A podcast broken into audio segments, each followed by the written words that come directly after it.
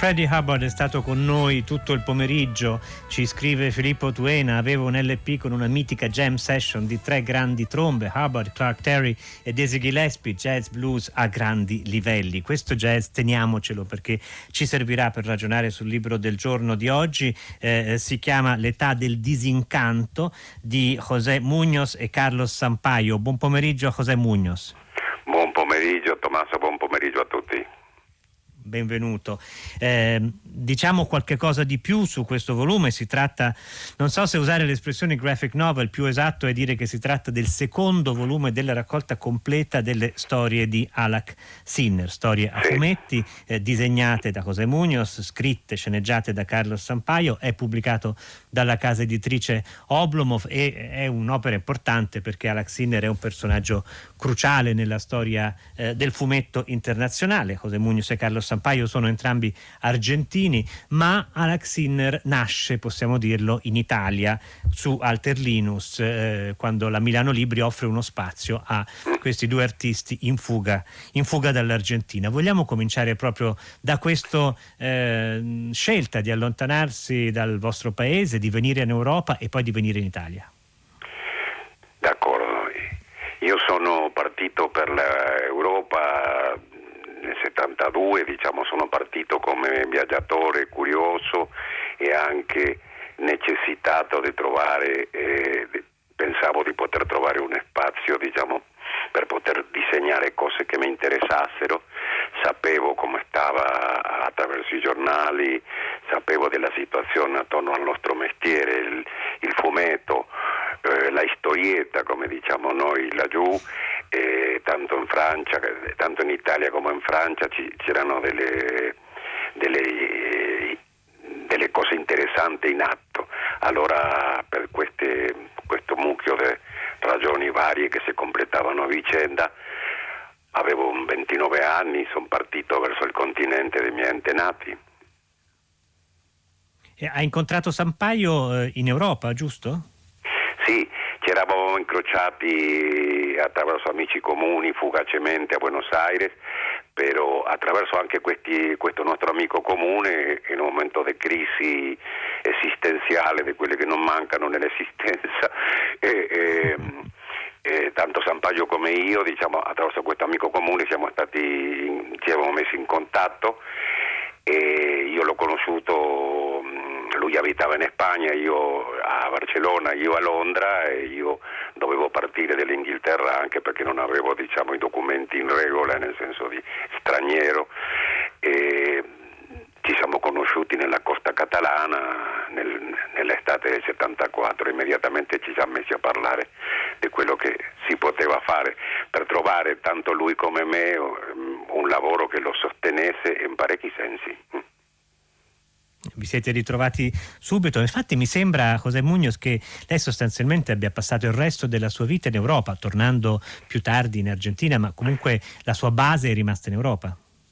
Sì, io sono rimasto qua e, e dal, diciamo, Carlo Sampaggio è tornato nove anni fa a Buenos Aires per risiedere, io eh, sono sposato, famiglia, eh, vabbè, lunga storia diciamo, anche per, certo. anche per piacere, ma anche per, anche per, piacere, anche per inerzia, anche per obblighi, anche per tante cose assieme, affetto verso i posti che mi hanno ricevuto, la storia eh, mi ha portato qui, diciamo io volevo fare storietta e mi sono trovato in una storia che si è svolta in diversi capitoli alti e bassi nel, campo europeo. Va, benissimo, io come, come è eh, accaduto eh, l'incontro con la Milano Libri? Eh, mi scusi? Come è accaduto l'incontro con la Milano Libri, la decisione di pubblicare eh, le prime storie di Alex Sinner in Italia? Bene, ha questo, conosciuto direttamente eh, Oreste del Buono, immagino. Esattamente, esattamente. Attraverso eh, con San Padre in quell'estate del 74 che io vi raccontavo, diciamo, ci siamo messi a pensare che cosa potevamo fare assieme, è uscito eh, il desiderio di ambedue di narrare eh, dentro del campo eh, estetico, psicologico, antropologico, narrativo del, del, giallo, come si diceva qua in quei tempi, del noir, ossia attraverso l'investigazione del male, investigazione del male eh, come per isolarlo e combatterlo. E, e, anche diciamo eh, tante cose si possono aggiungere qui, però eh, eravamo nella costa catalana e, e, io ho saputo della possibilità, no, ero venuto al Festival de Luca de, quando abitavo nell'Inghilterra e avevo, e avevo, rivisto Prato, una figura centrale nella mia esistenza, avevo rivisto anche Alberto Breccia che era venuto dall'Argentina, allora eh, diciamo che sapevo dell'esistenza de, della Milano Libri.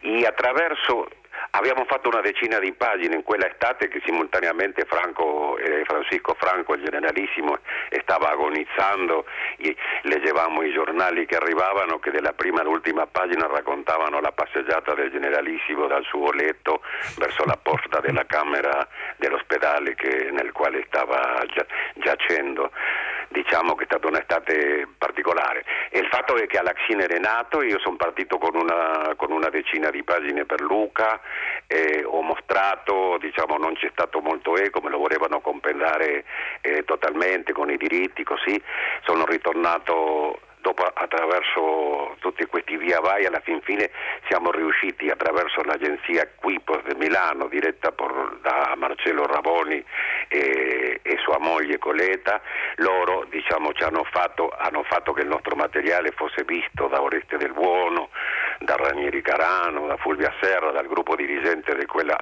straordinario intraprendimento eh, artistico, narrativo, commerciale Linus la Milano Libri e lì da gennaio del 75 siamo, e lì siamo stati ricevuti incantati da, da, del buono perché consideravano il materiale, vabbè, insomma questo si sa.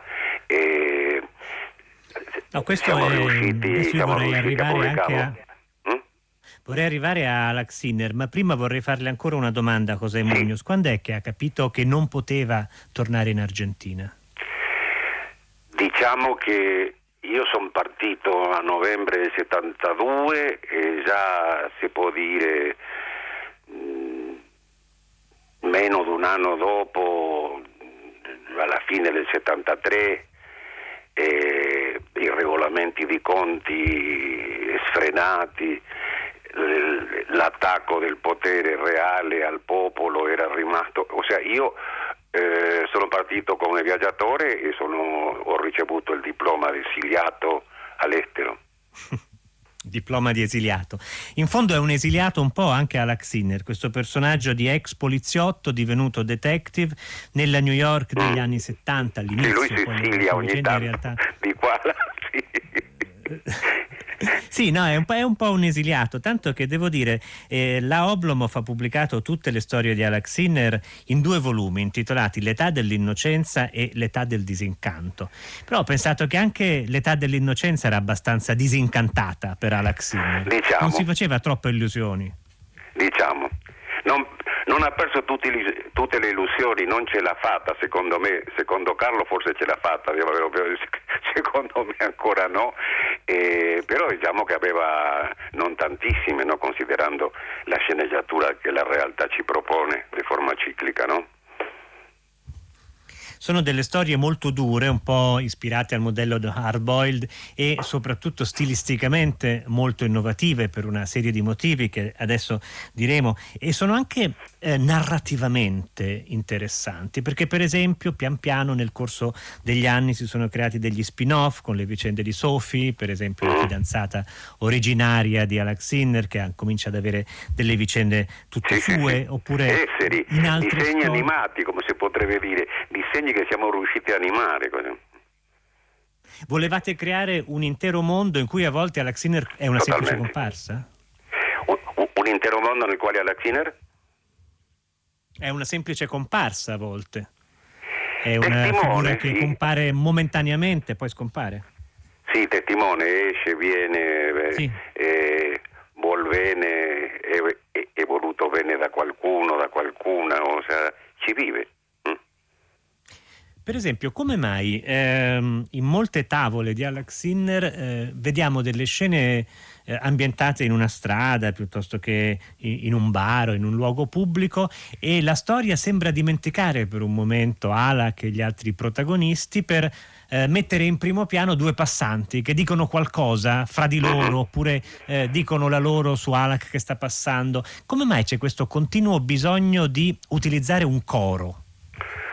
Comprendere, comprendere tutto e tutti, diciamo noi, eh, comprendere nel senso di includere, eh, uscire dalla tenere la storia che si può dire centrale, quella che è, stata l'inizio e passeggiare diciamo, presentando eh, lampi di frammenti delle vite altrui, eh, come si può dire, la perduta gente che siamo noi è molto numerosa. Cita Dante. Ah, cita eh? Dante, José Munoz, eh, la, la, permanenza in Europa non è passata in vano. Senta, Sampaio ha detto abbiamo trasferito a New York la nostra Buenos Aires. Perché non rimanere a Buenos Aires? Perché inventarsi un personaggio newyorkese?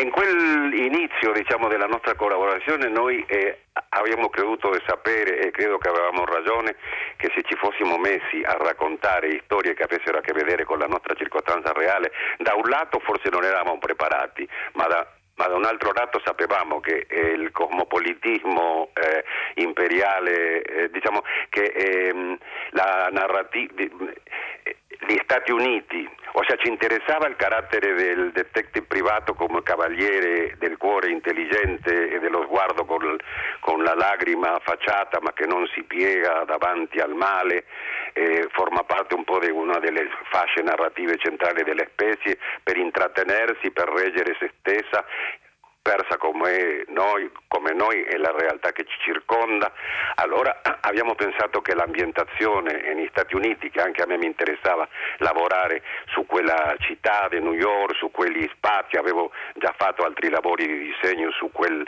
scenario che mi interessava molto, sarebbe stata eh, più facilmente proponibile e, e, e acquistabile. Era già stato a New York quando ha cominciato a raccontarla con la sua arte? No, eh, eravamo stati nel senso già adesso sì adesso sento il ritorno Pro- in cuffia. Pronto? Pronto pronto? Chi è? io sì sono pa mi senti? Con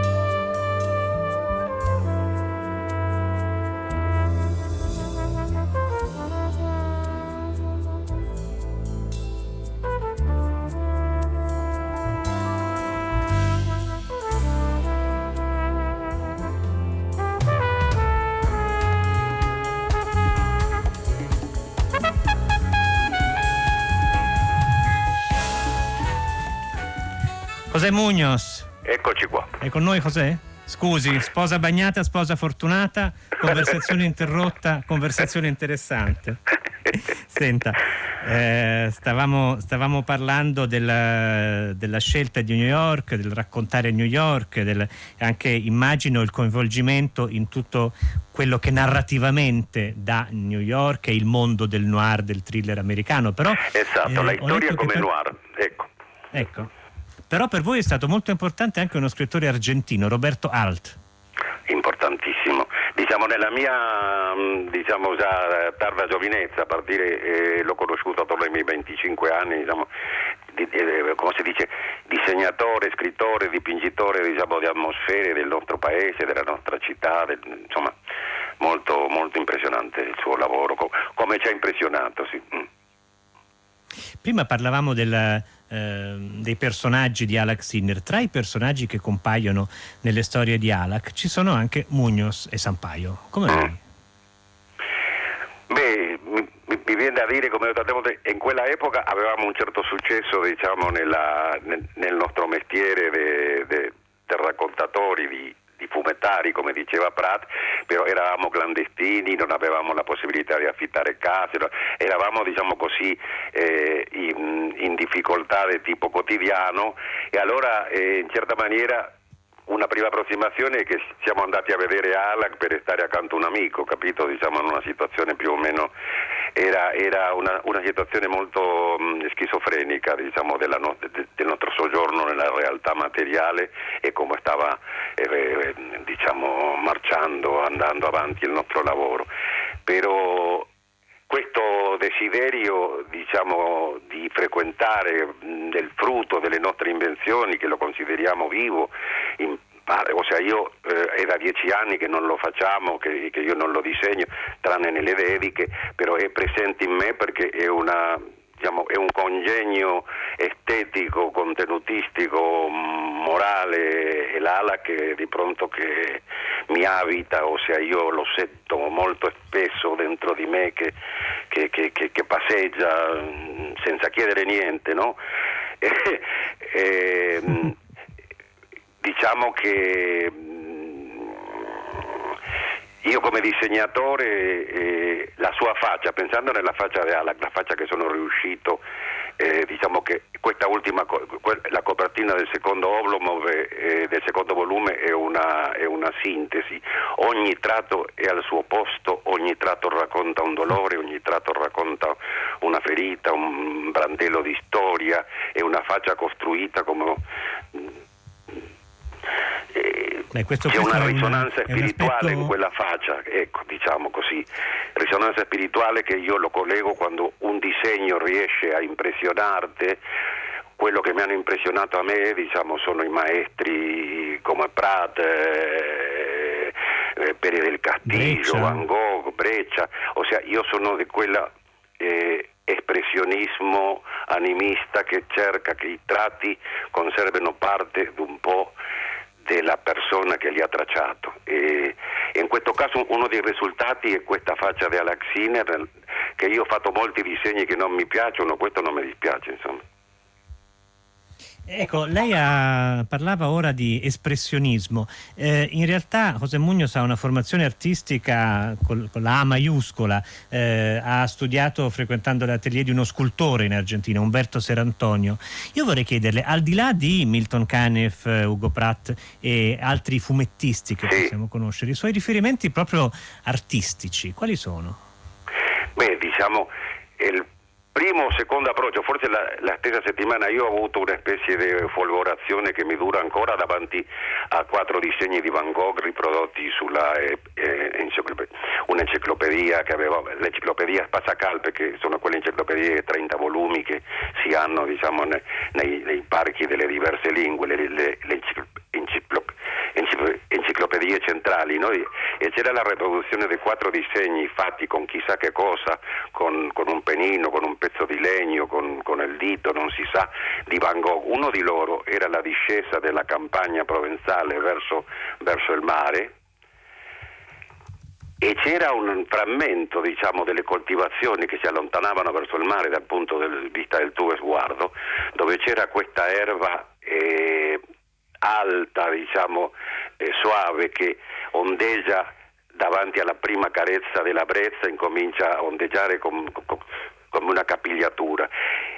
E io l'ho visto piegarsi e alzarsi, avevo dieci anni, piegarsi e alzarsi davanti ai miei occhi perché la brezza stava passando su quel pezzo di, di, di disegno. Ossia, molto bella questa tutto, immagine. Eh, giorni seguenti sono ritornato all'illuminazione e ogni volta che aprivo la, casa, la eh, scassa calpe, no, spassa calpe, eh, la brezza ripassava, ripassava. Allora, diciamo che eh, quello che lei, tutta questa gente, diciamo, i tratti animati, la risonanza spirituale, l'energia in ogni tratto, che anche se può eh, eh, energia spirituale, risonanza spirituale si può anche impiegare parlando dei corpi, eh, delle le storie che abbiamo scelto, i caratteri che con San Pagio abbiamo scelto di rappresentare, i fili narrativi che attraversano queste linee, ossia le linee narrative le linee del disegno, diciamo, della parte riuscita del nostro lavoro comune, hanno una risonanza spirituale. E Secondo io me... vorrei aggiungere che oltre alle linee ci sono le macchie, perché c'è una esatto, materica, uno spessore, eh, un gioco sui bianchi e neri molto molto avanzato e che ha veramente fatto scuola nel fumetto internazionale. Tra l'altro voglio anche ricordare che una delle ultime opere, anche se di qualche anno fa, di eh, Munoz e Sampaio, eh, o Sampaio come dovrei dire, è sì. Carlos Gardel, quindi è un ritorno all'Argentina, è un uh, ritornare a raccontare il paese da cui siete venuti. Noi dobbiamo fermarci qui ora, cosa è Mugnos? Ma io, Beh, io vi ringrazio molto eh, risoniamoci spiritualmente che diciamo c'è da fare. è peccato che non ci fosse anche Carlo Sampaggio per godersi Freddie Hubbard, il jazz che attraversa le pagine di Alex Sinner. Alex Sinner, eh, L'età del disincanto, secondo volume dopo l'età dell'innocenza di questa raccolta completa delle storie realizzate da José Munoz e Carlo Sampaio e pubblicate da Oblomov. E adesso 6 gradi con Paola De Angelis, mentre tutti noi qui a Firenet vi salutiamo, Tommaso Gertosio in conduzione, Simone D'Arrigo alla console tecnica e prima di lui Michele Marzii, Benedetta Annibali in regia, Susanna Tartaro curatrice di Fahrenheit e in redazione Giosuè Calacciura, Michele De Mieri, Lea Gemmato, Clementina Palladini, Daniela Pirasto e Laura Zanacchi.